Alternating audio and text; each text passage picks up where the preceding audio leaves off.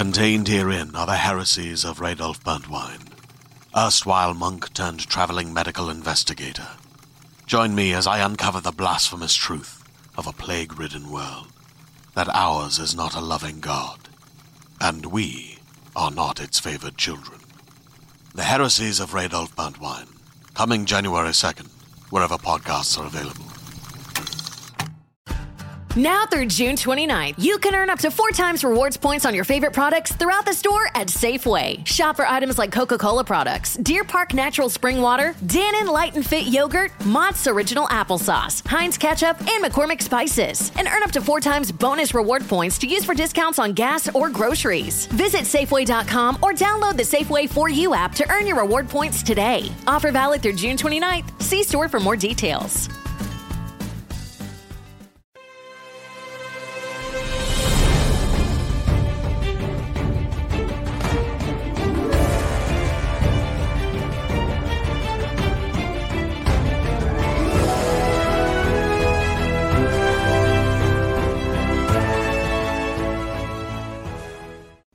Everybody, and welcome to this brand new spoiler review for episode 8 from House of the Dragon from the Geek Buddies. Hey! My side is strong as everybody else's. welcome, everybody. We're going to have some fun breaking down what I think is the longest episode of the season so far. Uh, and a lot happened with almost to no action, uh, uh, almost a little bit to no action throughout this episode, yet so much was going on here when you talk about the political machinations, the maneuvering of the pieces on the chessboard, uh, some foreshadowing going on as well. And uh, as I've been uh, kind of schooled a little bit, I will leave out any details, any spoiler, any spoiler details about what's to come in the story. I'll just focus on what's going on here and maybe throw in some comparisons to how the book did the story versus how the story played out here in the episode. That's the limit to which I will do that because some of you commented down below that you don't like me reading ahead, so to speak, and uh, ruining that for you all. So I want to respect that, and I apologize to anybody going forward. But we are going to spoil the hell out of this episode. I am the Outlaw John Rocha, writer, producer, and host here on the Outlaw Nation and the Geek Buddies. Mike. I am Michael Vogel. I'm a writer and producer of animated TV shows and movies. Shan. And this is Shannon McClung. I'm a television actor and an animation writer where you can see some of our latest work on Netflix right now with Strawberry Shortcake, Berry in the Big City, Season 2. Uh, do they all keep their Berry heads on uh, in the Berry show? Is there any? Um, for the most part, I think th- for thus far, um, uh, physically, yes. Physically, okay. Uh, yeah, metaphorically, uh, you gotta Who you gotta watch say? to find out. who can say for sure? All right. Um, and before we go forward, just want to give some love, of course, to Carbon Health, who continues to power and sponsor us here on the Geek Buddies in the Outlaw Nation. If you've got any healthcare questions, concerns, or needs, if someone takes half your head off, maybe you want to roll on over to carbonhealth.com, get that checked out. They've got in person care, virtual care, and urgent care available everywhere. COVID testing as well. 100 plus locations all over the country, 80 plus locations in California alone. Carbonhealth.com. Also, download the app for even any questions when you are on the go. All right, so much to jump into episode eight here, gentlemen. I mean, there's so much to cover with Lord of the Tides. Um, obviously, this is a episode that was very focused on who is going to take control of Driftmark and essentially be in control of Corlys Velaryon's kingdom.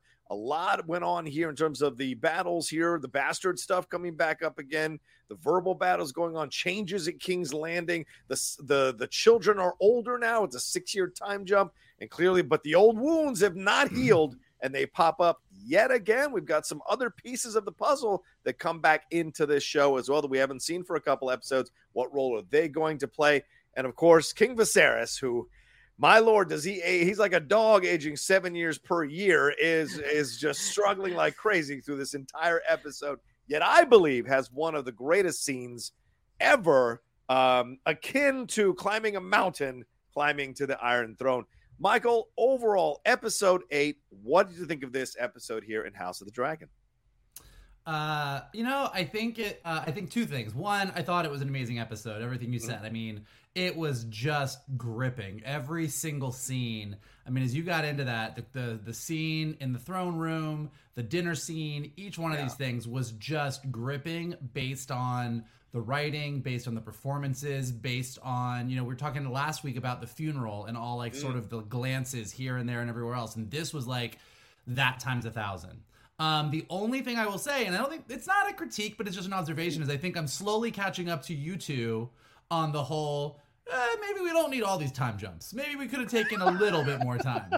I think. Uh, I think if you include the prologue at the very beginning of the first episode, I think Yeah. that we've jumped 30 years at this point um, as far as what we've seen. And I like, I still like that we're just jumping into the big meat of things so that, like, you know, we didn't deal with the six years between the funeral and now. Yeah. But there's probably a couple things that would have been interesting to see along that ro- along that journey. So, uh, you know, I, this is the choice they've made, and I'm not mad at the choice. Everything that's happening is gripping, but I think much like you guys are saying, these characters are so rich and it's also interesting that I wouldn't necessarily have minded uh, a few more episodes, kind of filling in the gaps here. Yeah, and I'd love to know maybe somebody in an interview down the road when they're out underneath an NDA can actually say, like, well, uh, HBO was worried that people wouldn't go along with it. So we thought we'd have to tell the whole story in one season just in case. There's still a lot more to tell, obviously. Yeah, but a, I don't. They're they're not telling jumps. the whole story in one season.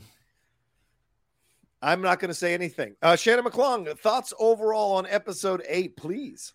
I mean, across the board, I, you know, just super enjoyed it. Like, normally I watch House of the Dragon on Monday mornings with Mm. my breakfast. Um, but last night, my, my wife went to bed a little early. So I was kind of like, ah, maybe I'll watch it tonight. I'll be ready to go to bed by the end of it. That was not the case. I was all amped up after after watching that episode. Um, yeah, you know, as much as I did love it, I love the casting. Like, I'm really curious why, and, and perhaps this is in the books, and and you know, our audience can tell us um, but why you know Aegon is kind of turned out to be a little bit of a shrimp, and Aemond is now this just tall, like badass warrior, and he's got the awesome eye patch. I mean, Wow. I, I I love I love the casting, especially of those two. I mean, they're just such bastards. I mean, not literal. Ironically, bastards. ironically, yeah. but I mean, again, looking at Sir Harold, knowing how much time has passed, I'm like, why did you put a little gray? Same thing with Otto Hightower. I'm like, that guy looks exactly the same. Yeah, like I was literally looking at myself in the mirror and pulling up old photos. I'm like, how much different do I look from 20 years ago? I'm like, "Eh, a little bit. but Yeah. as Vogel said, it was just gripping, gripping drama. Um, you know, and and Viserys for someone like after episode one, and you kind of saw the trailer of what was to come. I'm like, yeah, this guy's not making it out of episode three. I mean, just to see him stumbling along, so it's like finally put this guy out of his misery. Um, but across the board, performances all fantastic. Uh, yeah, I think there are probably some interesting stories that we've probably skipped over. Um, but everything that they are giving us is great. Yeah, I have to agree. Uh, you know, I didn't know what to expect from this episode because last episode really enjoyed that one, but this one with I mean, the thing is about the, the great thing about Game of Thrones is it doesn't always have to be action. A lot of the action is occurring, as you guys have said, sometimes non-verbally, sometimes in the glances, sometimes in the little sides, sometimes in the moments and the quick back and forths, or these extended scenes that happen when they're exchanging their points of views on things. So much is happening within those scenes that you are on the edge of your seat because you don't know in King's Landing how one word can land you at the end of a sword. Uh, one, one, one, one outburst in a court in a uh, throne room can uh, get your head lopped off. So you just never know. Everyone is always one second away from dying, and I felt that so powerfully throughout this whole episode. And that's one of the gifts when a a Game of Thrones episode is written so well, and I say House of the Dragon, of course, Game of Thrones universe show is written so well. You are so invested in these characters and what is going to happen uh, throughout because they don't they're never short on opinions, which is why death is always around the corner for sure. Uh, for some of them, uh, but let's get into it. We're going to break it all down here and uh, take it section by section. So sit back, relax, and enjoy this ride. As I said, it's been six years since the last episode. Master, uh, Master Maester Kelvin informs Rhaenys that her husband Corlys uh, may have been consumed by blood fever after fighting in a recent battle. Vaemond is trying to prepare them for the worst, but Rhaenys is rejecting it. She said, "We don't know what's going to happen. We don't know if he's alive or not. We don't know what's going to happen." But Vaemond worries that who Vaemond worries about who will take the Driftwood Driftmark throne. Lucerys Velaryon is next in line for the throne, but Vaemond wants it because he is actually he actually has Velaryon blood, where he thinks the children do not. Obviously, and uh, that has been going on for the last few episodes. He says he would love Rhaenys' support, but he does not need it. So already creating a battle line here between him and Rhaenys. Of course, we saw Vaemond delivering that eulogy in the last episode. Uh, Rhaenys counters and says, "You know, uh, the king could have your tongue," but he counters that queen that the king is no longer a throne. It's a queen who sits on the throne these days, and she clearly has grown stronger. That is Alicent over Viserys, and we see Daemon unearthing an egg from Syrax, and he ends up taking three eggs uh, Lady Baela is on Driftmark and has sent a message to Daemon informing him of Vaemond's um, uh, desires to uh, petition to be the king of or to uh, be in charge at Driftmark. Rhaenyra is coming down. She looks pregnant, so I don't know how many kids they've had. Her and Daemon. Jace is getting quizzed on the histories and learning High Valyrian, and he's having a tough time getting his mouth around the High Valyrian. Daemon comes in. Jacaerys takes Joffrey from the room uh, he gives her, uh, Vaemond, uh, uh, Daemon rather, gives Rhaenyra Baela's message about Vaemond. Rhaenyra wants to go to King's Landing to fight these accusations before the king and claim Driftmark for her son. So, Mike, hell of a beginning right off the bat. Corlys is out of the equation for now. Rhaenys uh, is uh, trying to adhere to his wishes, even though she fought him on those wishes in the last episode. Vaemond here now is suing for basically control of Driftmark uh, because he he cherishes his blood and thinks it would be an insult to have a bastard on the throne there, an insult to him, and also an insult to his brother, even though he calls out his brother for being too um, addicted to being in the history books and not enough with dealing with the now. What do you think about this whole opening and setting up this uh, foundation for this episode? I just really love that this they've done such a good job with the show. Like as you guys were saying, uh, Aegon and a- Aegon and Aemond uh, mm. are or at least one of the Aegons. There's a lot of Aegons flying around, which is part of the fucking problem with Westeros. But um, Alicent's children, Aegon and uh, Aemond, yeah. are just dicks, and Rhaenyra's kids uh, and and Laenor's not kids are not dicks. Yeah. So as everyone is running around complaining about all this stuff, like they're never wrong. Vaemond's not wrong. He's got a good point. Those yeah. are not Laenor's children. Yeah. They do not have the blood that should be sitting on the Driftmark throne. Yeah. So he's right, but he's also kind of a dick and yeah. we kind of like the bastard kids. So we're like, eh, let them have the throne. Like, it's just a really funny thing that they've done in creating the show where we're kind of like cooler with the bastard kids because yeah. they're cooler kids. Yeah. Um, so I just think it's really, really interesting. Again, like kind of jumping to six, you know, just getting to six years ahead and being like, ah, Corlys is sick. He's on his way back. He might be dead. We don't know. You're like, oh, okay. It was kind of a little bit of whiplash. Deal also, with that also getting to Dragonstone and seeing a bunch of blonde-headed kids around, which sort of just begs the question. And again, I've not read the book, so I don't know whatever. But you're like, well, I mean, now you've got some legitimate Targaryens running around, and you've got your bastard kids. So really, this is all just a crapshoot at this point. I don't know what's going on. Um, always get excited to see new dragon eggs. I mean, you know, just the fact that we have all of these dragons flying around and that. Yeah at some point in the not too distant future, we don't have a lot of dragons flying around, is just building us up for a whole lot of dragon heartache at some point down the road. Um, I also love that is it Baela who is back? Uh, yes. At, yeah. Yeah. Who like I love that she I love just like the letter to dad. I love that she's just standing there and then she's like, yeah. "Yo, dad, some shit's going down. I just wanted to let you know." Um, very hard to keep track of. Here's the hard part about when Targaryens are in the mix is it's really hard to tell as you're trying to keep track of everything. Like, now was that his daughter or his uncle oh, yeah. or his yeah. sister or his second niece? Like, all of who is whose uncle, aunt, daughter, sister, brother is very confusing with this family. I mean, I got it, but you have to sit there for a minute and be like, and that is who to who again? I'm not quite sure. But again, just like with the funeral last week, um, as once you just accept the fact that they're doing these time jumps, that each episode is like, and in a very special event in Westeros, here's what's happening this week. So last week it was like the funeral that brought everybody together so that you had this big family situation. And now it's this questioning of who should sit on the Driftmark throne, which right. ultimately if Vaemond is um, allowed to sit on the Driftmark throne, basically says to all of Westeros, Rhaenyra's kids are not Laenor's kids, and they're shitty. So like, it's not just a Driftmark issue, even yeah. though Vaemond is like, this is just about the Driftmark, but it's not really. So it's a huge issue, gets everybody to King's Landing, and just moves all the pieces on the board back together again, so that we can watch them all bumper car off of each other for 50 minutes, which is a great way to kick things off in this episode. That's a good point. Yeah, it's not nothing's in a vacuum uh, in this kingdom at all. You know, everything connects to everything else because if you remove Rhaenyra's claim to Driftmark, then you weaken her claim to the overall Iron Throne, and that may be something that comes up later on in the show. We shall see. Shannon, overall thoughts on this uh, opening to kind of lay the groundwork for what we're going to get in this episode.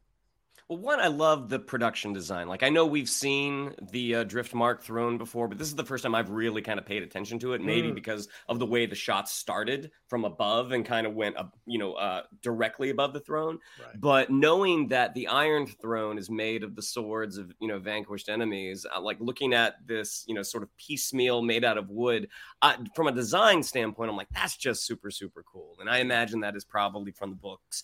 Um, but is it, you know, is this uh, wood from ships that you know the that the the fleet have have you know decimated. Yeah. So um, you know, I love the design of it.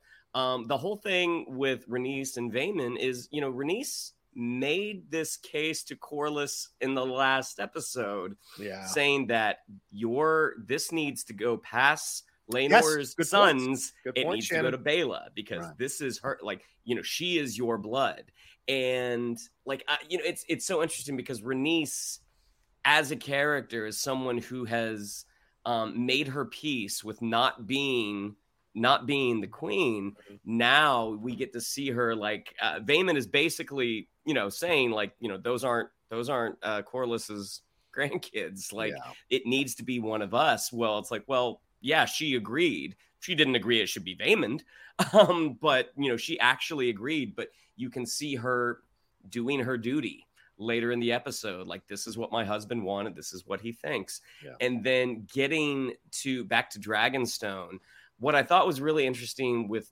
uh Jacaerys is this want to honor his forebears to mm-hmm. speak mm-hmm. that ancient uh, Valyrian whereas whenever we see uh uh, Aegon and Aemond, especially Aegon, it's mm. sort of like whatever. Yeah. So you know, even though, as Vogel said, like they're they're not the legitimate claim to the throne, but they sure would be better suited. Yeah. So I thought everything that was set up was great. It's almost and surprising also, that. It, oh yeah, go ahead, go ahead, Mike. No, I mean, those kids know what they are. I yeah. mean, they've mm. asked multiple times, like those kids are not in the dark. Like him wanting to learn High Valyrian and kind of really working super super hard to do it. Like they they know the truth. Yeah. Everybody. That's that's the thing about this show that's crazy is like even Viserys knows the truth. He doesn't want to admit it, but like everybody knows. Yeah. There is nobody in the dark here about the truth of it, but they are going to hold like but it is not to be said, which is just a fascinating level of tension because no one's keeping the secret from anybody. Everybody yeah. knows it is just you were ordered by the king that we this is the rule. The king said so, so this is what it is, which is fascinating. Yeah, yeah, agreed.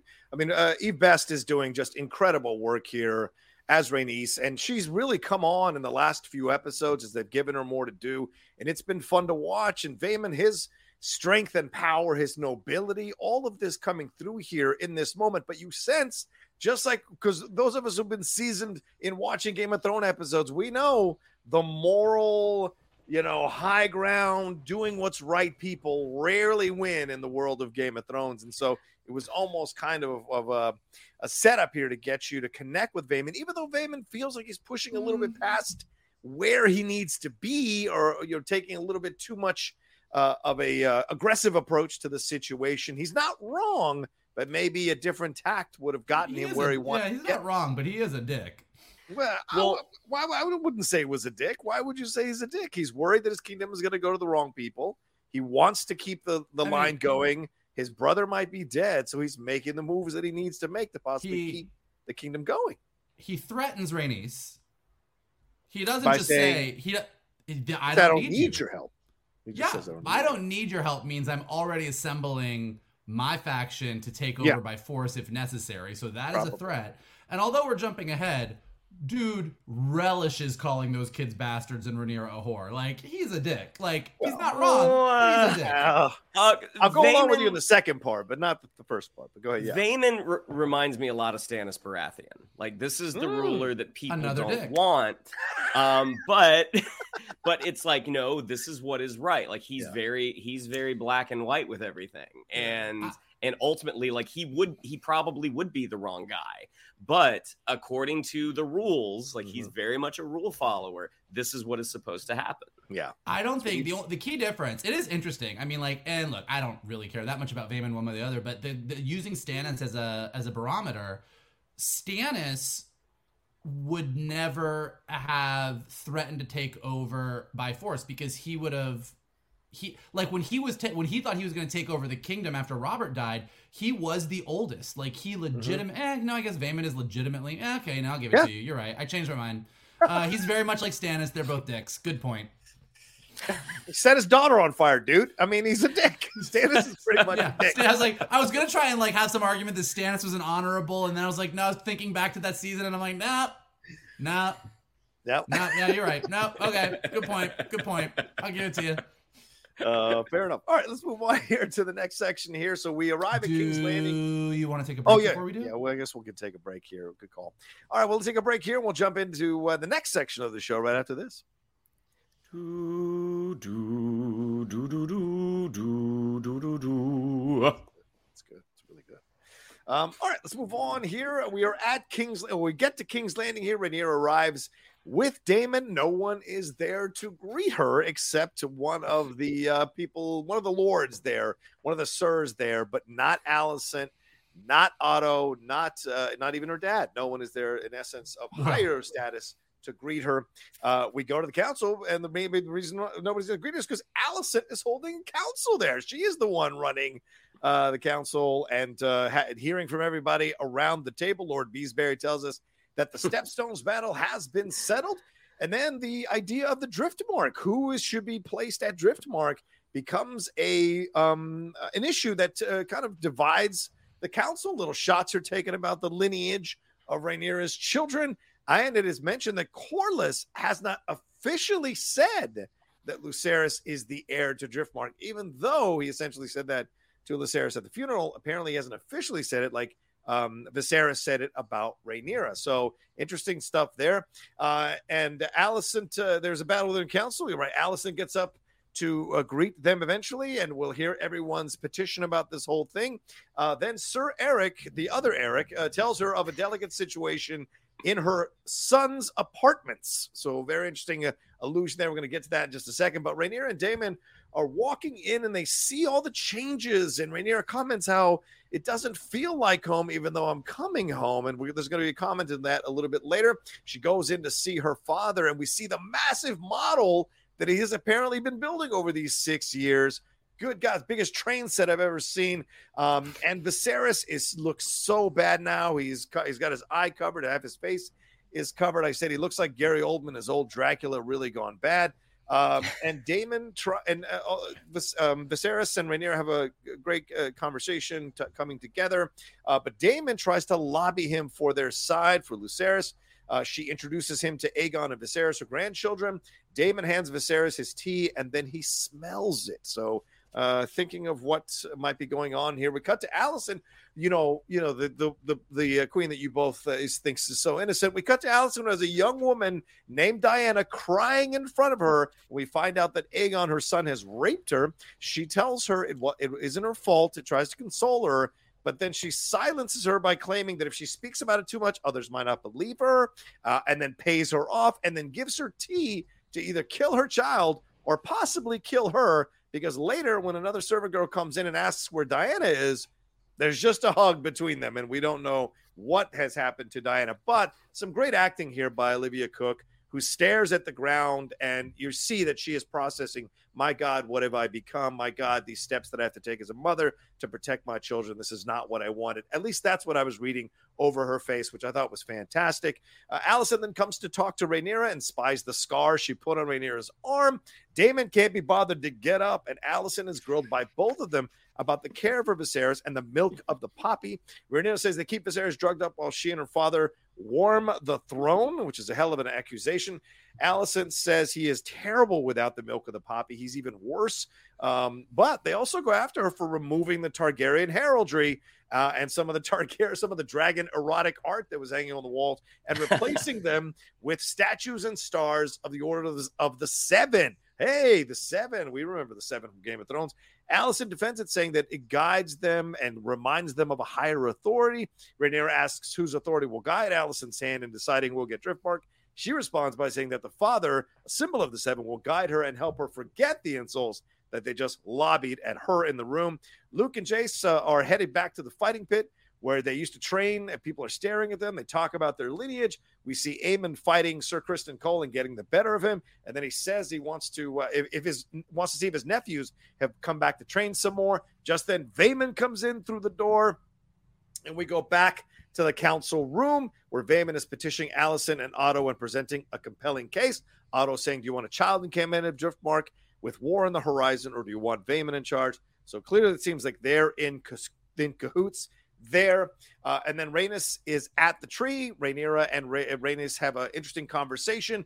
Ra- uh, Rhaenyra, in a little bit of a desperate attempt to get Rhaenys on her side, offers up her children to marry um, uh, uh, uh Daemon and Laena's children, uh, and kind of uh, cementing the access to the Iron Throne, which is something Corlys would have wanted.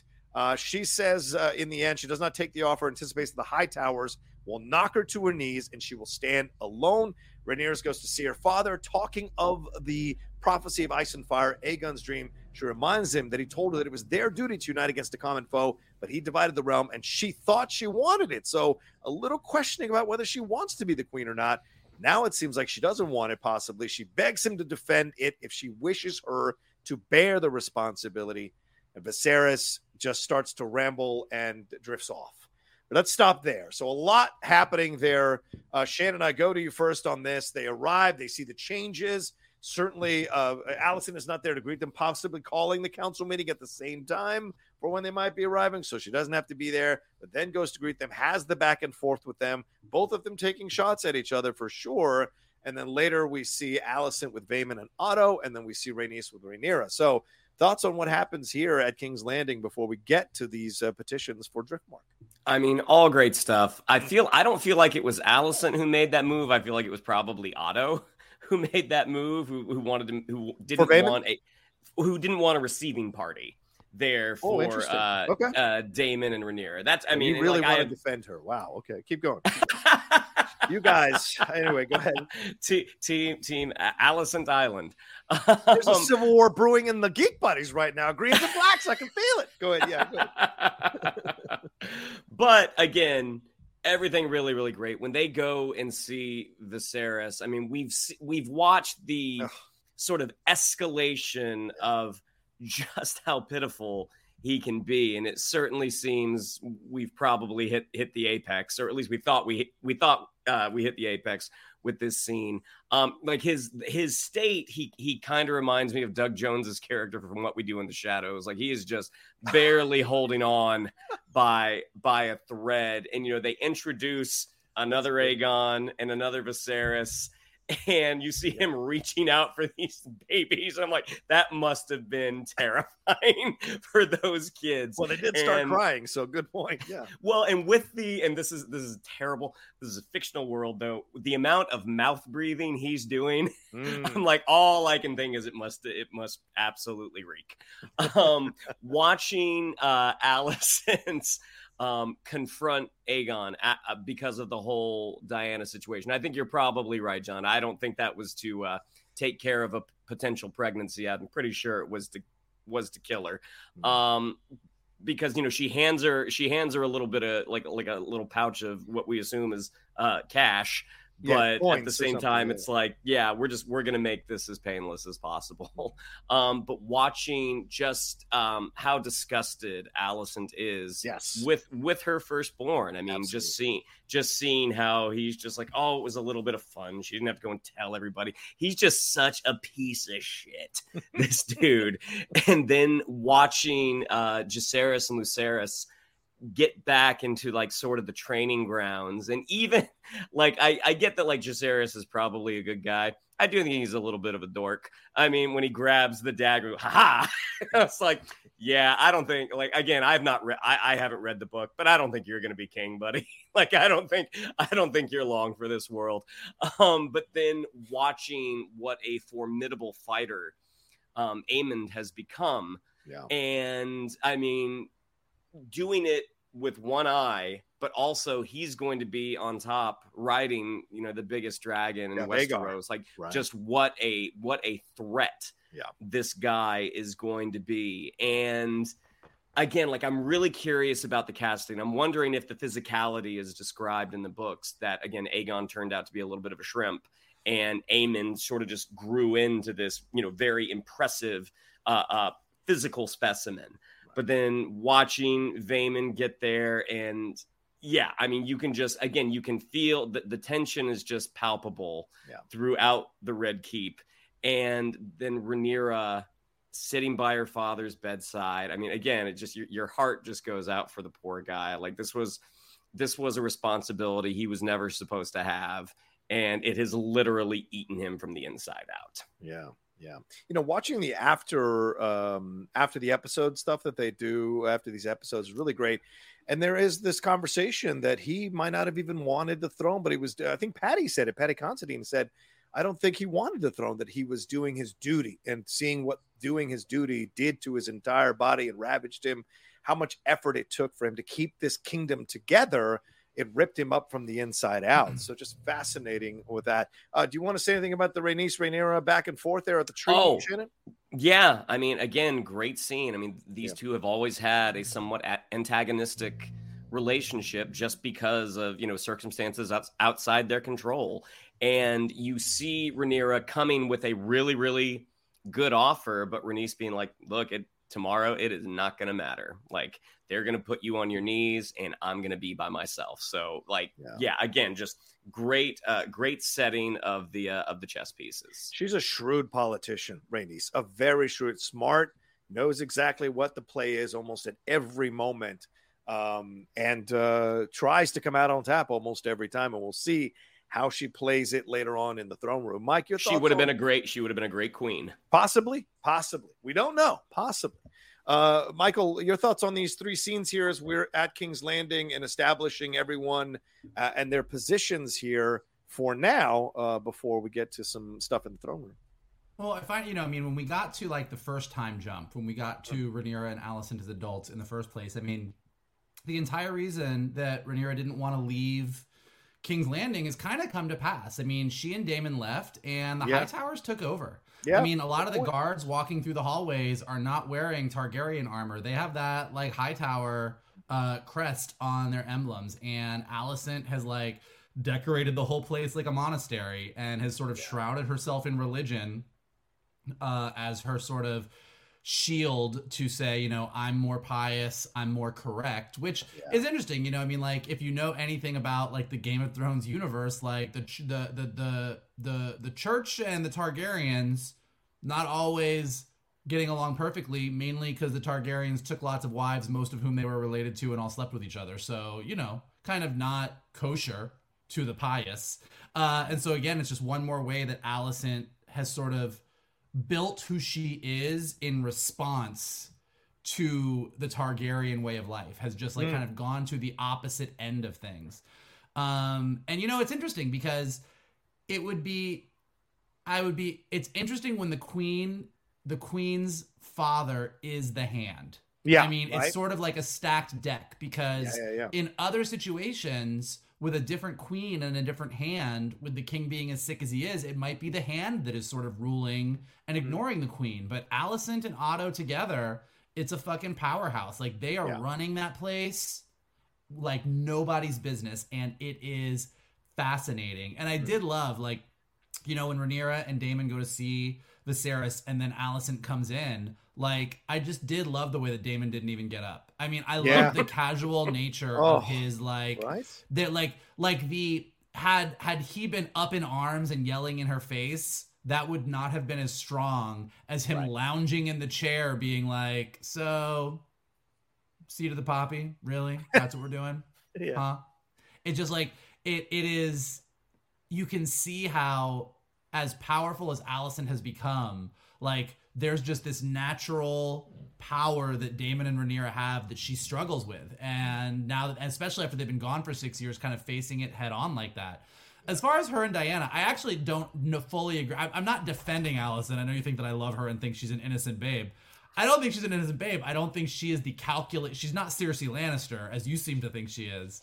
Um, but I don't think that she did kill Dyana. I'm like looking at what's on the what's on screen here. Mhm. I think that this is actually her way of trying to convince herself she's a good person. Like Mm. Cersei and other people would have absolutely just been like, "All right, you're gonna talk. I'm gonna kill you." She doesn't kill Dyana. She pays Dyana off, Yeah. gives her the potion to make sure she doesn't have any bastard children, and then basically gaslights her into thinking that she's going to be absolutely destroyed if she says anything, and kind of destroys her and tells her to basically she should start fresh somewhere else. And I think probably does let her go. Still all horrible stuff, and I think convinces herself she's a good person for not killing her.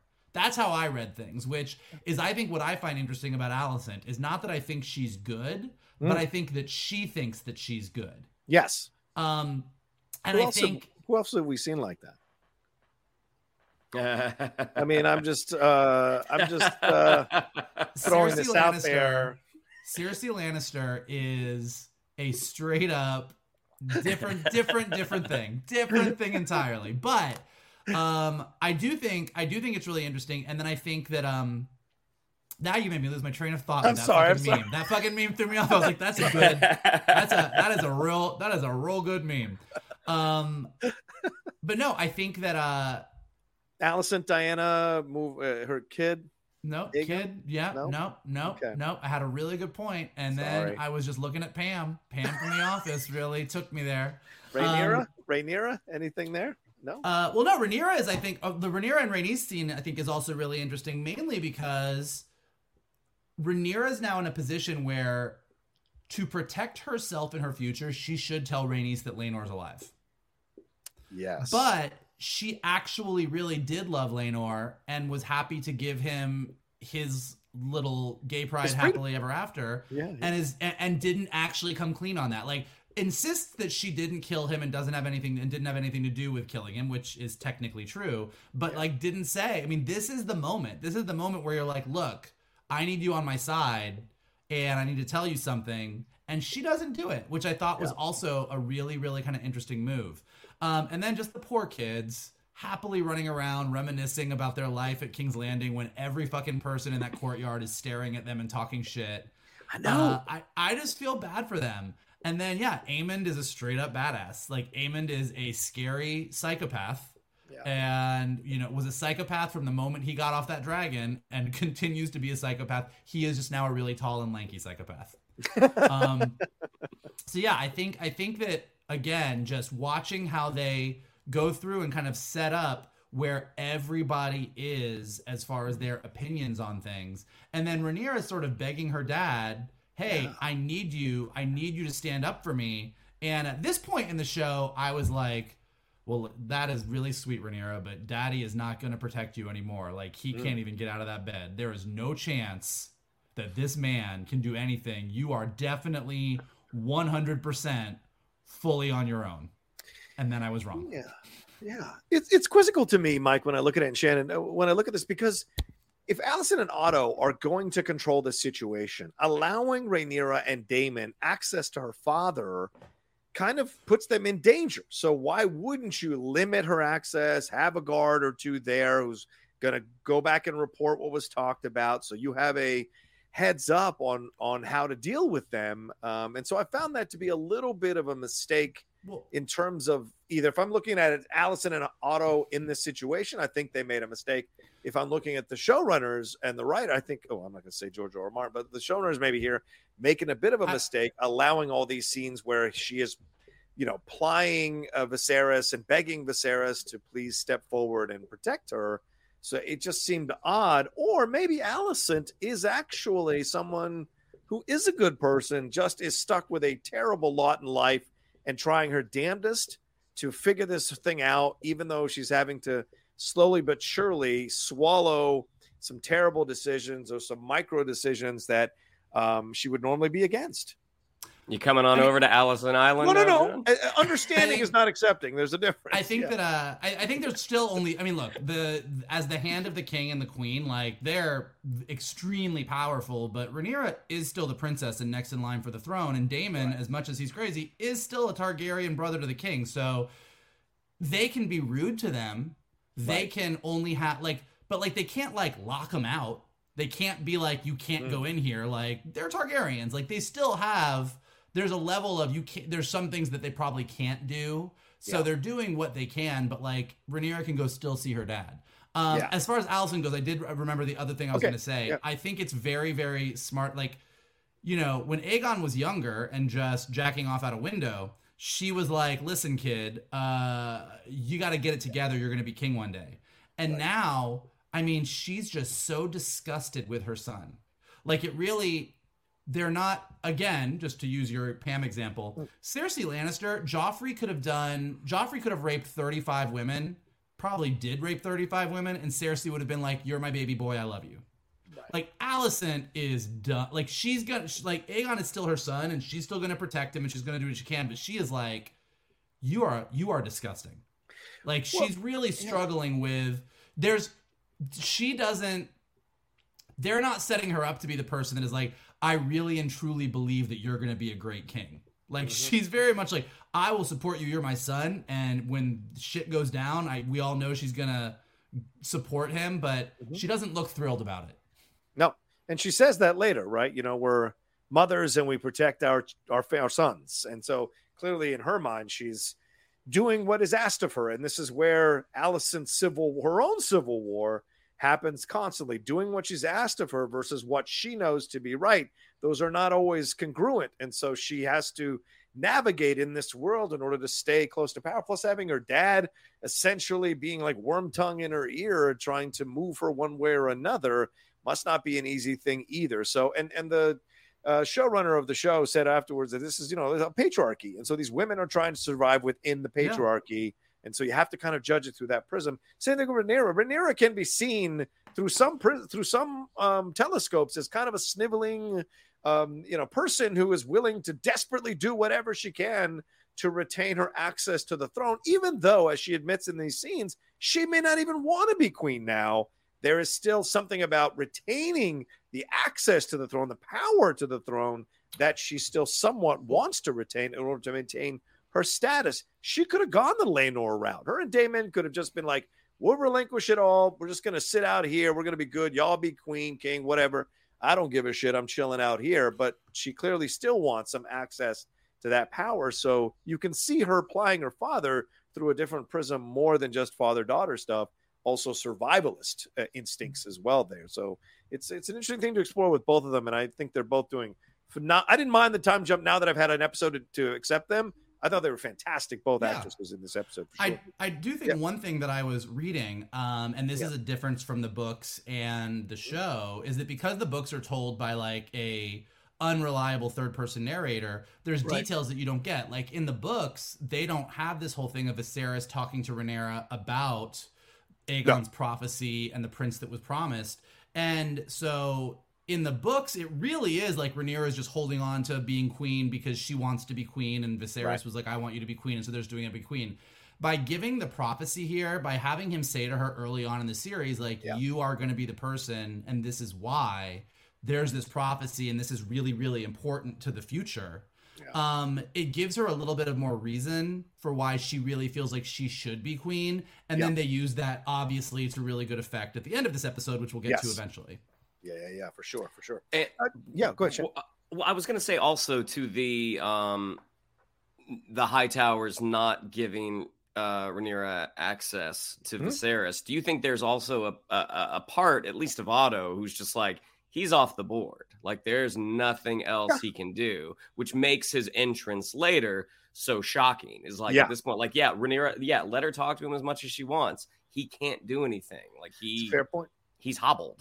Yeah. Yeah. And certainly the shock on his face when he comes through the door of that throne room, you can see that look on Otto's face. And when he even says, Your Grace, there's a sense of like, God damn it. There's a sense of that in that he's playing for sure. Um, any any truth to the rumor that this could be a forebearer of Snow Miser? No, is there any truth to that rumor? I'm just throwing it out there because he kind of looks like Snow Miser. Tell me I'm wrong. Just missing the eye patch. Tell me I'm wrong. All right. Let's take a quick break and we'll jump into the next section of the show and break it on down right after this. Do do do do do do do do. You got to forgive me my games here. All right, let's move on uh, to what's next here. Uh, let's see, where are we at? Uh, we cut to the morning, and the attendants and maesters are working on Viserys. This is a heartbreaking um, situation to watch happen. We hear his uh, grunts of pain, his illicit, you know, and and his um, just his overall demeanor of having to struggle just to function uh, there. And he's when he's put in front of the fire, we hear the pains and the whelps. And if anyone who's ever had someone go through something like that, a disease or whatever, I mean, my father when he had that lung uh, cancer, he was only able to sit up, and the pain with which he sat up it really brought back to mind that kind of feeling. So I hope anyone who, who has gone through that uh, wasn't too affected by this uh, in such a negative way because I thought they did a really great job bringing that to life. Uh, he tells Otto that he wants everyone to dine together that night. Um, and Otto asks for the uh, milk of the poppy when he sits in front of the fire there, but uh, uh, Viserys turns it down. We cut to Otto sitting on the Iron Throne, the audacious son of a bitch. To hear the petitions for Driftmark, Vaemond goes first and talks of the histories of their houses. Rhaenyra interrupts him immediately, causing Alicent to, in essence, silence her. Um, and then he addresses her outburst. Rhaenyra begins her and then finishes up his petition by basically saying, Hey, I'm next in line. I should be here. This is what should be happening because we don't know what's going to happen with Corlys. Then Rhaenyra begins her petition. And as she says, uh, addressing these accusations of her children's lineage, she is interrupted by Viserys, who is announced as he walks into the room. And this is one of the greatest walks in the history of cinema or television as he comes slowly through wearing his gold Phantom of the Opera mask, coming through everybody. And you see everybody react to him. And there's almost a sense of respect and reverence for the strength that he has, other than Otto. Everyone else seems to have this respect and reverence for him for the strength that he has coming down the aisle. And uh, this is such a great sheen, scene. He has sent, and when he starts to climb the stairs to the Iron Throne, he refuses help from a guard.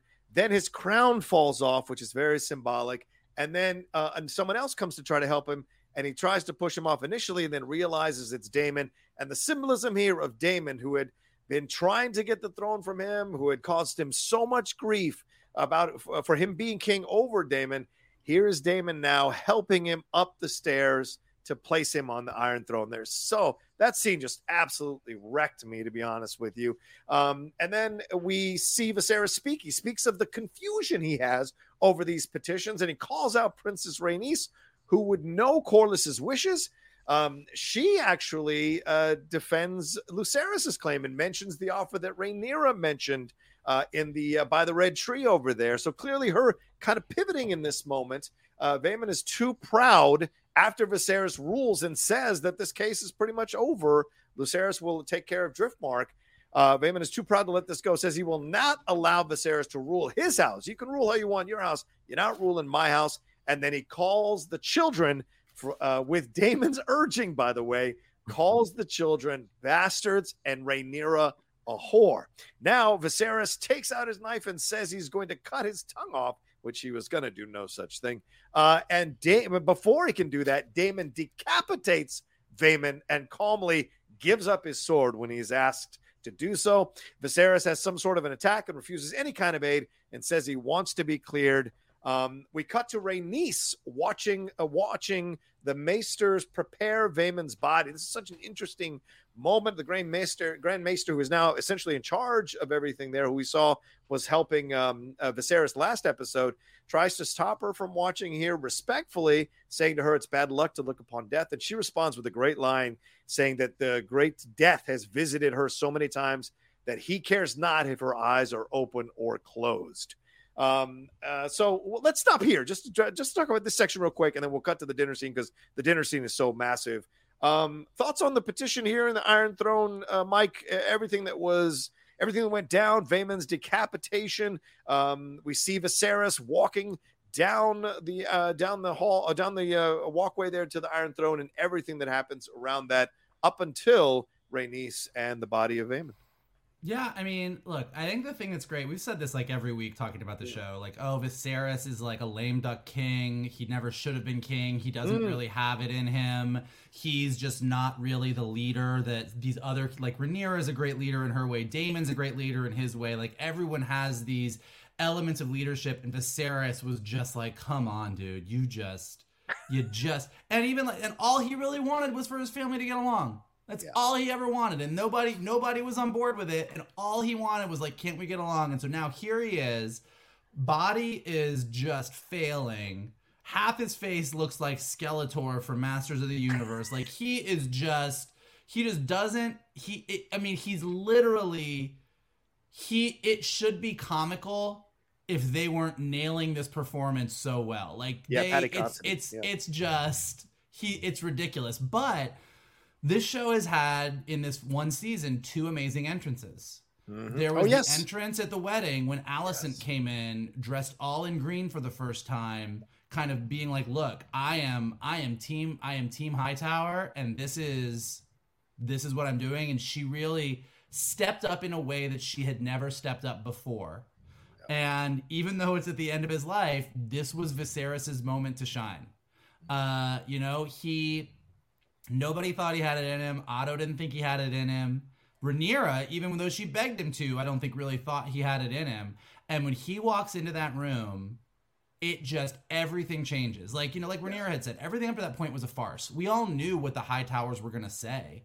They yeah. were gonna give it to Vaemond, and in giving it to Vaemond, would have called the uh, Rhaenyra's children's uh, lineage into question and that would have just been a giant issue to keep them and Aegon on the throne ultimately. So that was where this was all going to go until Viserys walked in.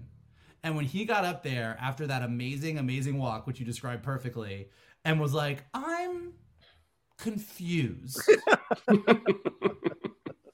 because this has been just like, we know, like, what's the issue here? And Rhaenys, to your point, this is why that scene with her and Rhaenyra was so great. She basically yeah. was like, "I'm leaving you out to dry. The hightowers are going to kneecap you, and that's it." Right. And she was fully going to do that. And this is why I agree with Shannon. Rhaenys would have been a great king uh, or queen. Um, she pivoted. Yeah. And she pivoted hard. Like Smartly so. the the winds in that room changed real, real quick. and she stepped forward and in saying what Rhaenyra said, made sure Rhaenyra was on the hook for it. She's like, well, yes, Corlys did say this. You are right, King. And also, Rhaenyra had said this, and we think that's lovely. And Viserys was like, cool, job done. I can go back. I can go back to my bed now. Like, it was amazing. And then, yeah, Vaemond just, as as well as Rhaenys read the room, Vaemond did not. Yeah. Like, it was, it was the exact opposite. and and uh, and went down hard. he he um, won't read anything ever again after that. And I really did love as as unnecessary as it was, Daemon just being like, "Say it." Daemon yeah. was like, "I beg you yeah. to say this out loud," because everybody knew like Vaemond just couldn't. Viserys has said this over and over again. He did not want. He said to his wife, he yep. has said to everybody, he was like, we, we are not speaking of this. And Vaemond somehow thought he was going to get out saying that was cool. Like, there was no way. So it was just, again, like we've been saying, it was gripping. I've never seen someone walk down a hall and the walk took that long. And I was on the edge of my seat being like, oh my God. Like, it was great.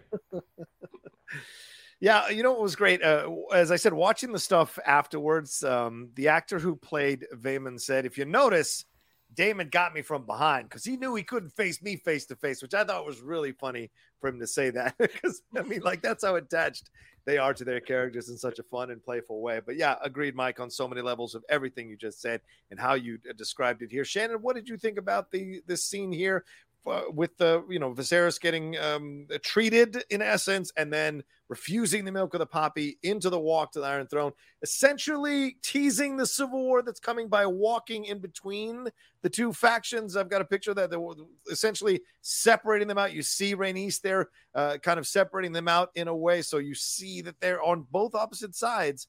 Uh, and coming up the Iron Throne and, delivering what he his decision, and then Rhaenys, of course, with Vaemond's body.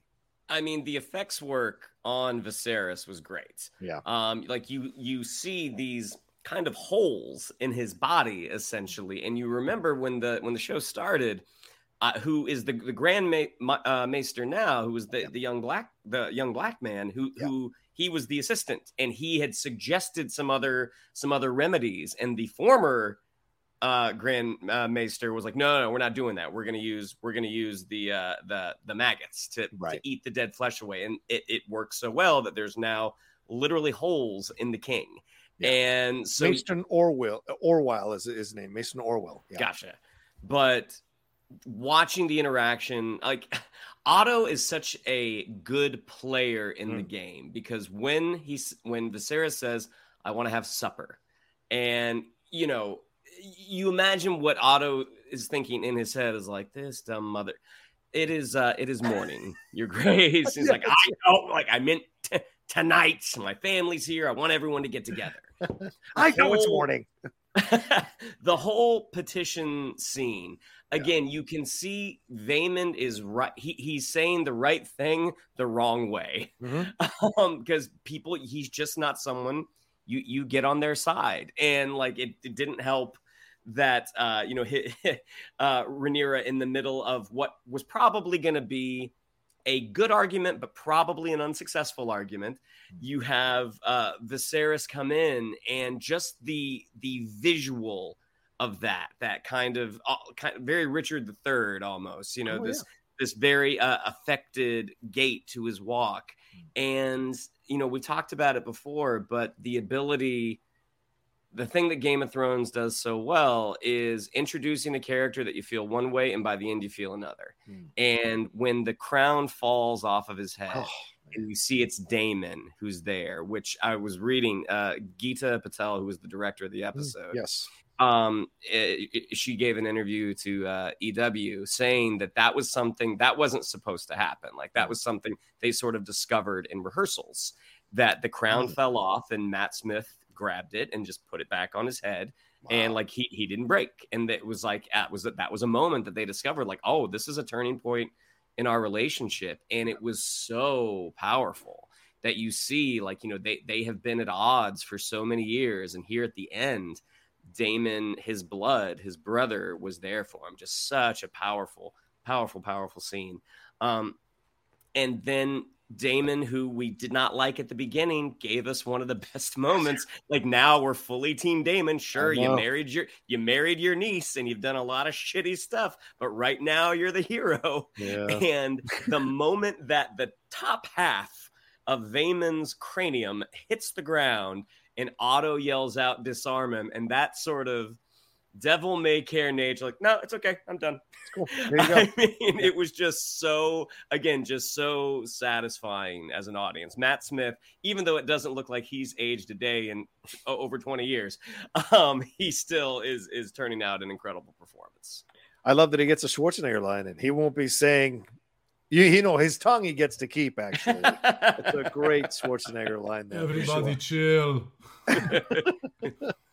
yeah, I mean, it's an incredible performance. Uh, I don't know if I can add more to what you two have said. Paddy Considine uh, just turning us all around, you know, and making this, just finally making, finally choosing a side, finally making a decision here, stepping up here, and of course, later in the dinner scene as well in this situation. And so, uh, fighting through all his physical pain to get up on that throne to deliver his judgment. And he delivers it in such a sarcastic, confident, cocky kind of way that it's a king, maybe in his last act as king, uh, uh, you know, I don't know, showing how strong he is to deliver uh, the judgment and how um, strong the judgment is that he delivers there as well. So, in the reaction from everybody in the throne room, and as you said, from Otto Hightower as well, we see. I think that's I think that's them there. We see them reacting to him making the decision. The whole family uh, huddled there and seeing the reactions that Rhaenyra will actually keep her uh, lineage to the Iron Throne, which of course dents what the Hightowers were trying to do. So that is fascinating. I wonder about the Rhaenys scene with uh, with Vaemond because I wonder if that's about you know how am I going to explain this to my husband, his brother? Because in the books, uh, Vaemond is actually his nephew, not his brother, uh, and he the same thing happens. He he sues for tr- to get control of Driftmark, and it is actually Rhaenyra who sends Daemon to decapitate Vaemond and to be eaten by her by the dragon Syrax. So she's much more she's much more active in the book. Uh, and again, as Michael said, from an unreliable narrator, uh, we see her being a much more brutal person in her pursuit of the throne. They've shaved, they've softened the edges on both of these characters to make yeah. them connectable, to make us kind of understand the journey they're going on. I mean, I love Rhaenys' line about the stranger and how much time she spent with the stranger, and the mm-hmm. stranger mm-hmm. is no stranger to her, and yeah, know, everything she said about the stranger. But uh, but no, I mean, to me, it was more like I don't think she had any particular love of Vaemond. I don't think she was right. particularly sad to see him go, uh, and I don't know that she was even thinking about what she was going to say to Corlys. As far as she knows, Corlys might be going the same way as Vaemond did. I think she is yeah. just standing there. She's like last woman standing. Mm. I mean, I think she's standing there and she's like, look, as far as she knows, she's lost t- her two children. She's got her grandchildren. Yeah. She's, you know, her her husband may or may not be gone. Vaemond is gone. Yeah. And she's last woman standing. And she's like I said, she's she's savvy, she's smart, she's powerful. Yeah. But I think part of the reason she's powerful is she's no shrinking violet. Like, yes. you know, when the Maester is like, Oh, you shouldn't be here, this is bad, you shouldn't be facing what the stranger does, and she's like, I don't give a fuck. I am tired and I don't give a shit. that's that's how I took it. DGAF Rhaenys. Um, no more fucks to give. All right, let's take a quick break and we'll jump into that dinner scene uh, right after this. Boom, boom, boom, boom, boom, boom, boom, boom, boom, boom. That's good. Boom, boom back half on the queue. I like it. Um, all right, let's see here. Let's jump. Okay, we cut to a dinner with all the family around the table as the king comes in and welcomes everyone. Alicent delivers a prayer and prays for Vaemond's soul, which elicits another giggle from uh, uh, from Daemon, which this time around I didn't mind the giggle as opposed to his giggle to Vaemond's eulogy. Uh, Sarah says it is a cause for celebration over Rhaenyra's kids marrying Daemon's children. Uh, Aegon ball busts Jacaerys about his inexperience with a woman. Uh, the king sets uh, gets up to speak about the distance within his family. He has ha- this is such a powerful moment, as powerful I think for me as he was uh, climbing up to the Iron Throne. This moment for him to will himself up and speak to try to unite the family in a last act. His last official act as king was there in that throne room, but it feels like his last official act as a father here, as the patriarch, to try to bring these two warring sides of his family together. He gets up to speak about the distance within his family. He is happy to see their faces, but is sad to see the division within. And then he removes his mask. And I wrote here, damn, what a moment. His eye is missing. Most of his cheek on the other side of his face is missing. And he says he wants to see them as he is king, father, brother, husband, grandsire. He seeks to try to bring them together for his sake because the crown cannot stand in a house divided. And then he sits slowly. Rhaenyra then taking her cue, and I don't know how much authenticity is here, but you got to respect her raising her cup, standing up and raising her cup to the queen, to Alicent, and honors her duties to him as his uh, to Viserys as his wife Uh, and honors her unfailing devotion, love, and honor. She says she has my gratitude and my apology. Alicent, after just a beat, also stands and says, We are both mothers and we love our children. She raises her cup to her and their house, and she even says, She concedes, You will make a fine queen. So, just for a moment, and everyone drinks, and just for a moment, we glimpse the possible end of a burgeoning civil war here I wrote out of the calm before the storm. And then Aegon gets up to hit on Baela, which causes J- uh, uh, to, to arise, to, to, to sorry, Luke to, to arise strongly. Aemond gets no, up. that, that was Jacaerys. It was Jacaerys. Sorry, Jason. Jace gets up to, uh, uh, yeah, gets up strongly. Aemond gets up to challenge him. Jace delivers a strong toast to both of them, Aemond and Aegon, as his uncle. Aegon's wife gets up and delivers an all too truthful toast about Aegon. Of course, that's his, his sister Helaena. She delivers an all too truthful toast about Aegon, and she has three children by Aegon, um, uh, which we hear. And then Jace, get, then we then we all sit down. Jace gets up and takes Aegon's wife to dance in some weird jumping dance that they're doing to the music. We see a montage of happy faces and conversation. My God, even Otto is smiling around the table as Viserys enjoys it and slowly he starts to fade from the pain and starts to utter his his howls of or his, his just utterances of pain there and he is carried away. And as soon as he leaves the this dinner everything starts to fall apart. Aemond has a roasted pig brought before him which elicits a laugh from uh, Jacaerys uh, he slams Lucer- Lucerys. Lucerys god damn it Lucerys those are the two I can't get confused he slams the table and del- delivers a toast to Luke, Jace, and Joffrey. He calls them some compliments and then says they are strong and says a toast to the strong boys, which causes a fight there between them. Rhaenyra then separates them with Daemon, sends them all to their quarters. And then there's a moment between Daemon and Aemond where it looks like it's down, it's going to go down. And, and Daemon is almost like, let's go, son. Bring it, son. Bring it. But uh, who is smart in that moment, walks off, or shall I say, struts off. Uh, and Alicent calls out Aemond as well. So just like she called out Aegon after the situation with Dyana, she calls out Aemond after this situation and goes to Rhaenyra. We hear that um, you know Alicent wants Rhaenyra not to go. She wants her to stay. Rhaenyra says, "Oh, it's best I should take him back to Dragonstone," um, but she says that she will come back on Dragon back to King's Landing to be with Alicent. So at least this seems like we've got some union back together again between these two former friends as the kids are sent back to their quarters. Then we cut to a hooded figure who goes to uh, the woman that was with Daemon uh, before, and she is informed of the drama at the castle. And I wrote, "What the f is this all about? What's this going to play? How's this going to play out to things?" Then we cut to Alicent, who goes to Viserys. He tells her again about the song of ice and fire, uh, or he talks about the song of ice and fire, and that the prince that was promised will be you. Well, Viserys thinks that Alicent is actually Rhaenyra. Uh, because Alicent knows nothing about the prophecy of the Song of Ice and Fire. He mentions Aegon. He says that that is the one to unite the kingdom against the cold and the dark. She strokes his face, blows out the candle, says she understands her king, and we cut to a sl- we slowly cut to the dagger by his bedside. Viserys cries out in the dark, "No more!" and what I imagine dies in the night.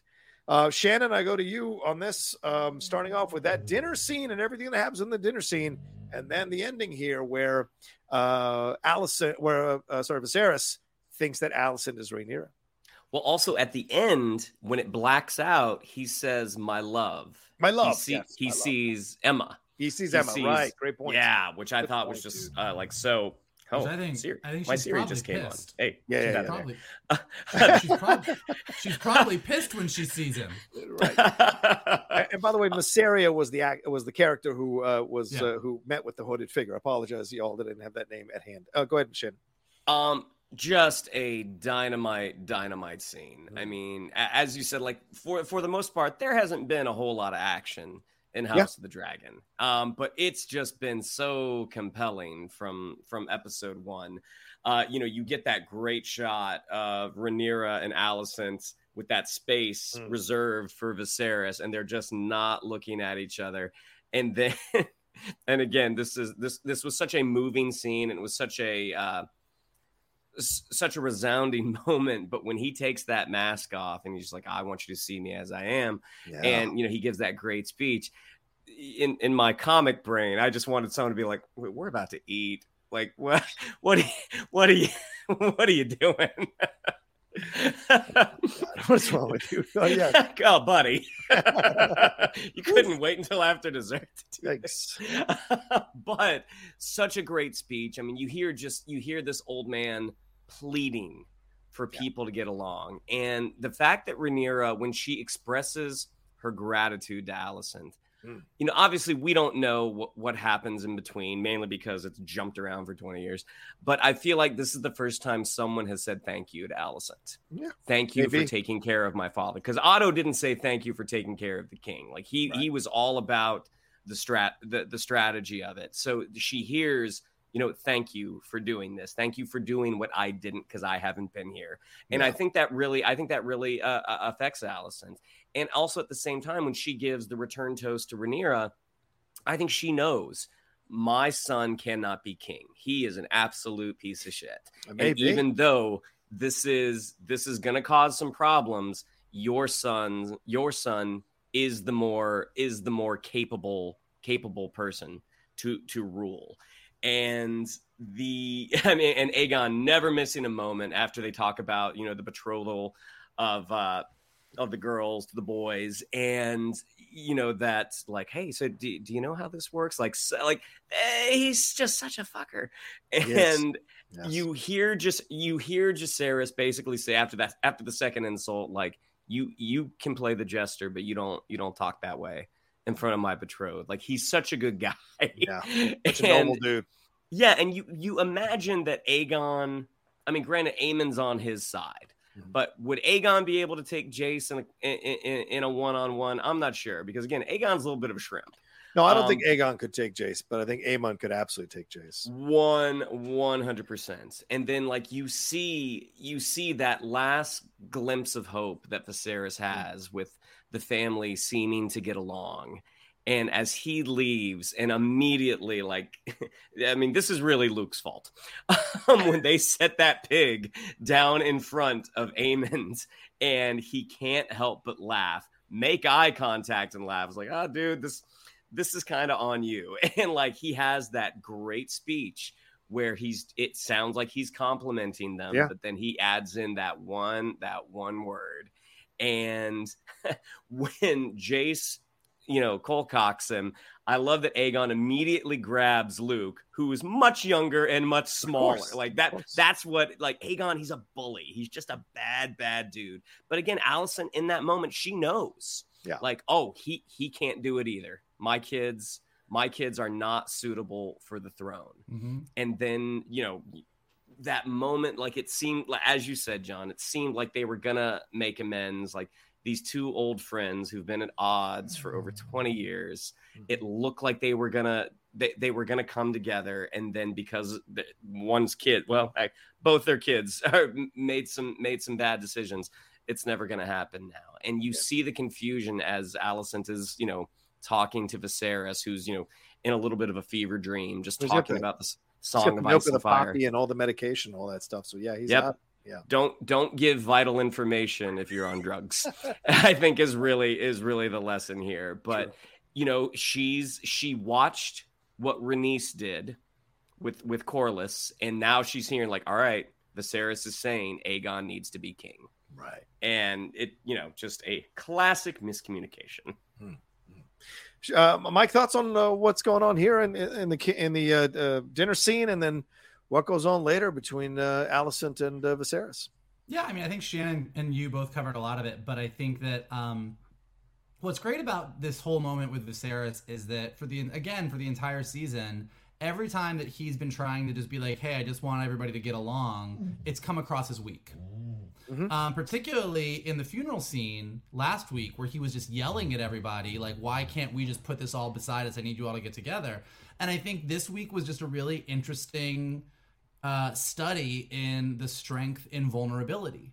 That he yell- he's yelled at them for years that they all need to get along, and nobody listened.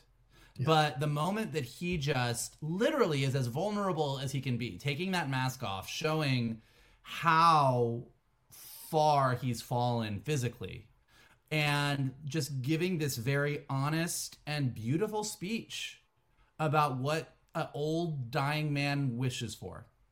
He's not mad, he's not yelling, he's not making demands.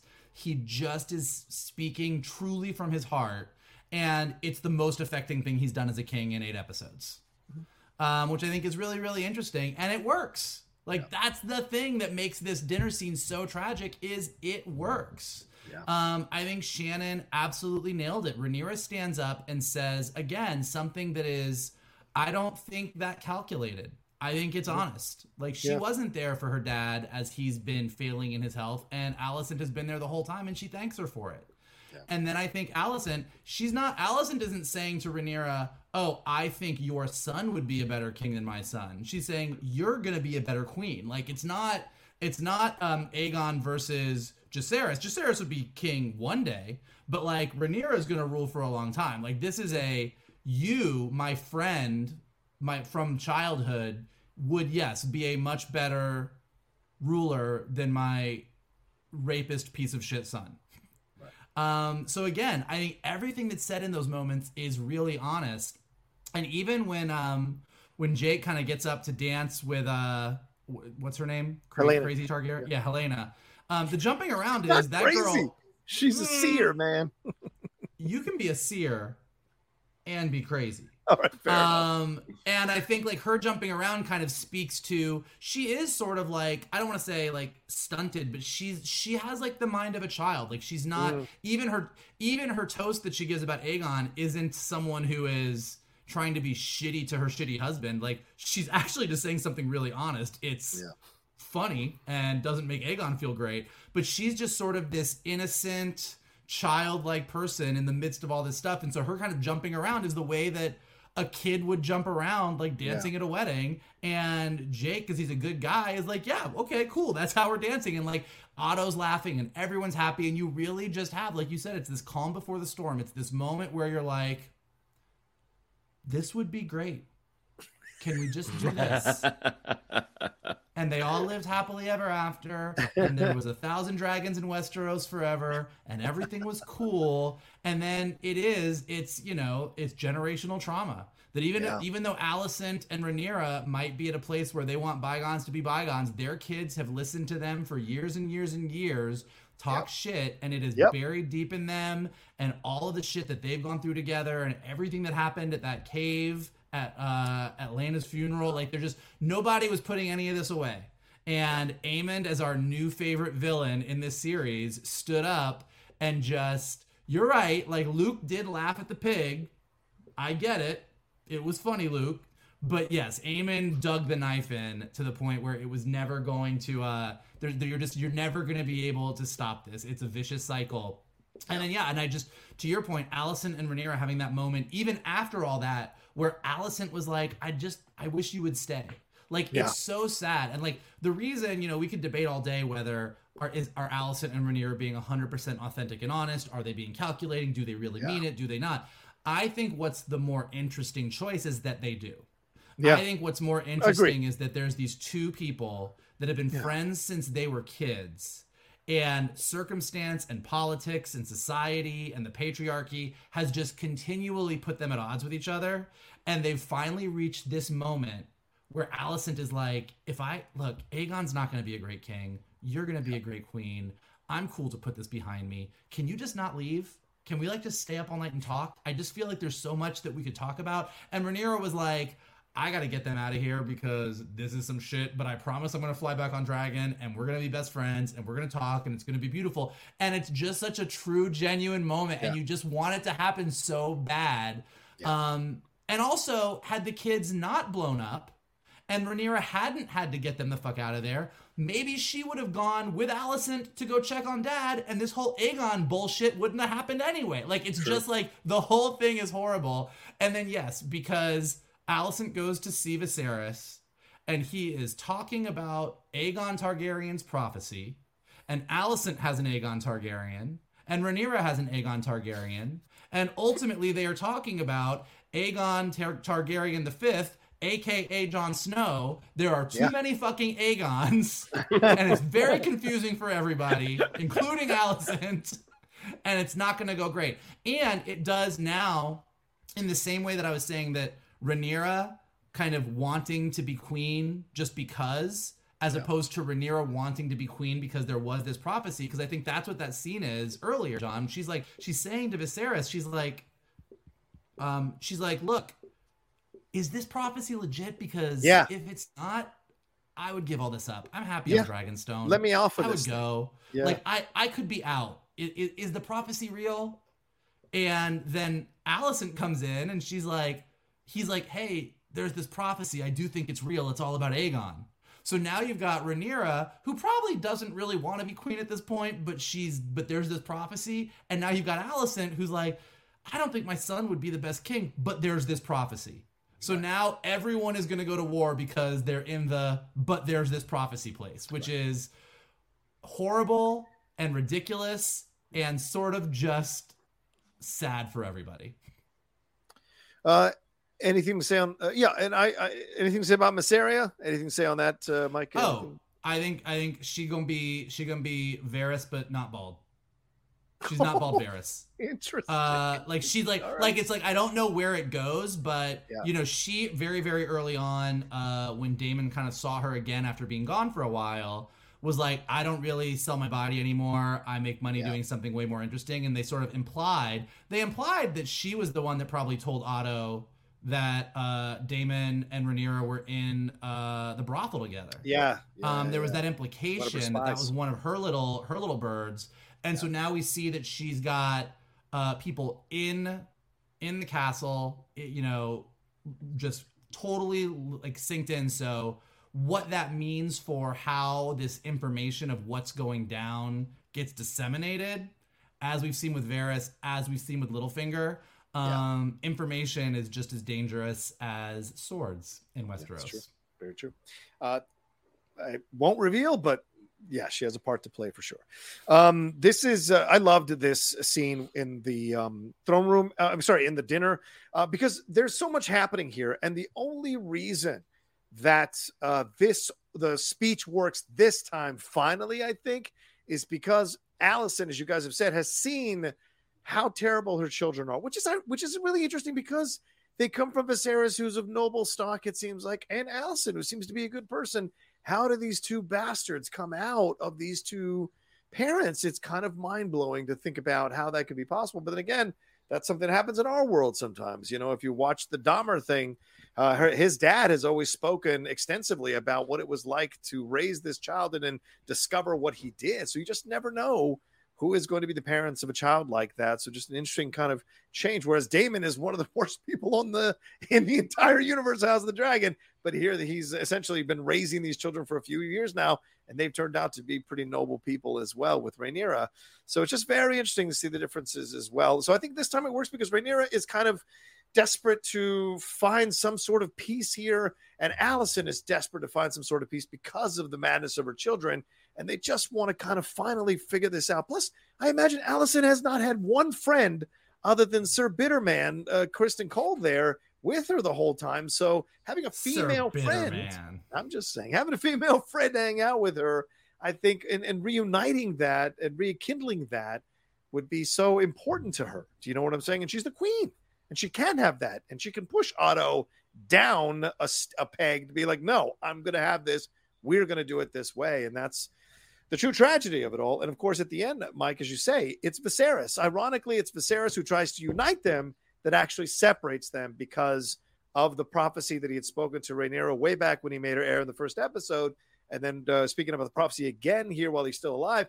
And then right here at the end, speaking of the prophecy to Alicent uh, in a confused state. And just to give you a little connection to the books, Alicent is older in the books.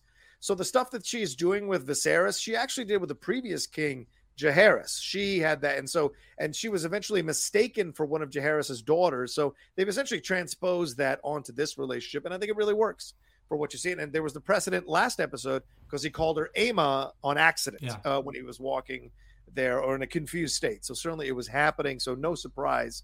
And that adds even more to the tragedy that they're going to go to war because each of them thinks that they are honoring her their father or their husband's wishes. And that's the sad truth of the tragedy that we're going to go we're going to see if you've seen the preview for episode nine uh, for sure. Um, anything any fi- uh, any final words to say as we wrap up here for episode eight? Uh, I'll go back to you, Mike. Any final words on this episode as we uh, glimpse episode nine on the horizon?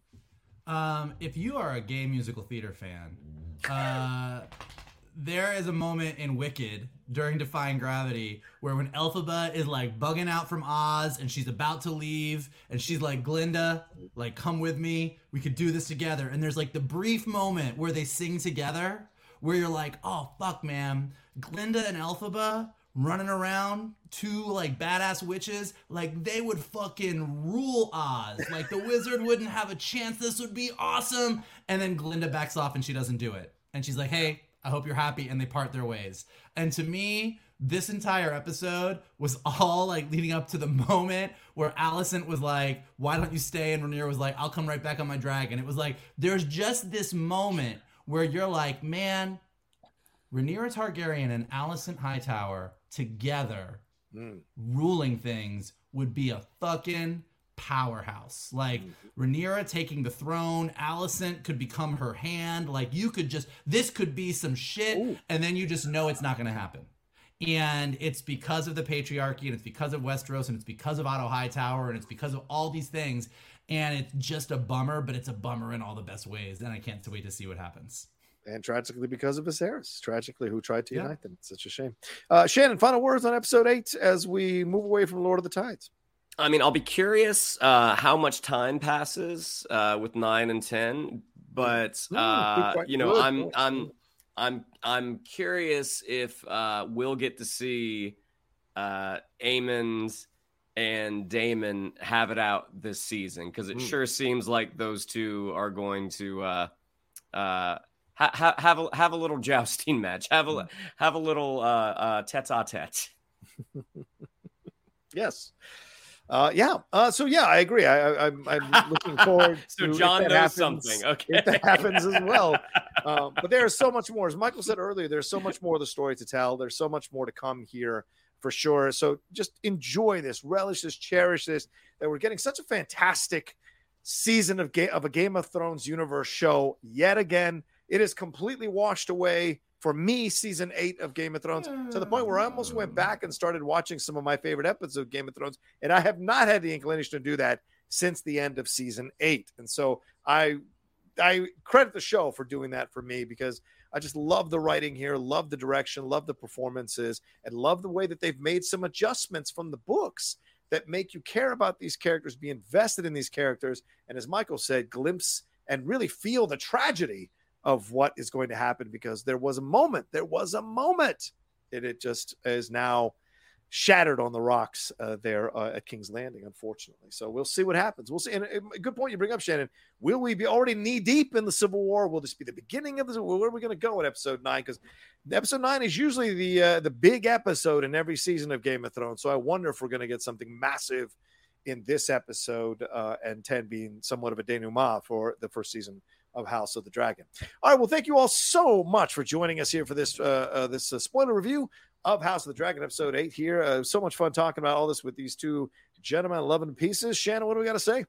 Yeah, if you'd like to follow us on social media, on Twitter, it's at geek underscore buddies. On Instagram, at the underscore geek underscore buddies. If you'd like to follow me on social media, on Twitter, it's at Shannon underscore McClung. On Instagram, at Shannon the Geek Buddy. If you would like to follow Mr. Vogel, it is at MK Toon. If you would like to follow Mr. Rocha, it is at The Rocha Says. Mikey? Um, like Johnny said, we love what we do. We love chatting with each other, and we love you all being here with us as long as your name is not Aegon. So, if you're not Aegon, then here's what you can do for us. You can hit that like button below, subscribe to Johnny's Outlaw Nation page, and check out all the amazing content that he's got right there. Leave your comments below. What did you think of this episode? What did we miss? What did we not miss? What do you like? What do you hate? Where do you think it's going? Let us know below. Uh, if you are listening to us via podcast, go ahead and take a minute to leave us some stars, leave us some comments, helps us go up in the rankings so more people can find us. And as always, the best thing that you can do is retweet this video, post it to your socials, send it to your friends, and tell them to hang out with your buddies, the Geek Buddies. There you go. All right, y'all take care of yourselves. Be well. And we'll talk to you next time with another brand new spoiler review for House of the Dragon. Oh, wait. And big thanks to carbonhealth.com as well, who powers and sponsors us here on the Geek Buddies. Go to carbonhealth.com right now. Download the app as well. If you have any healthcare questions, concerns, or needs on the go, or if you need to see somebody soon, go and take a look at them, see if they've got a clinic near you. They also offer virtual care, so you can do that online to get checked out if it's more of an emergency for sure. All right. Well, thank you all so much for joining us, and we'll talk to you next time with another brand new spoiler review here from the Geek Buddies. Hey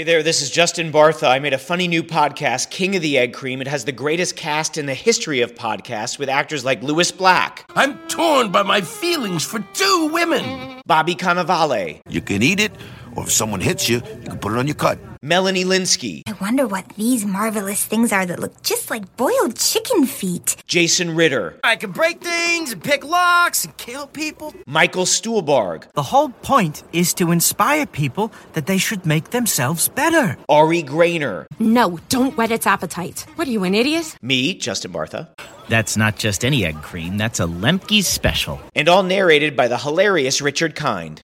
This is the story of Harry Dalowitz and how he rose from nothing to become New York's King of the Egg Cream. So if you like funny true stories, come listen to King of the Egg Cream, available wherever you get your podcasts.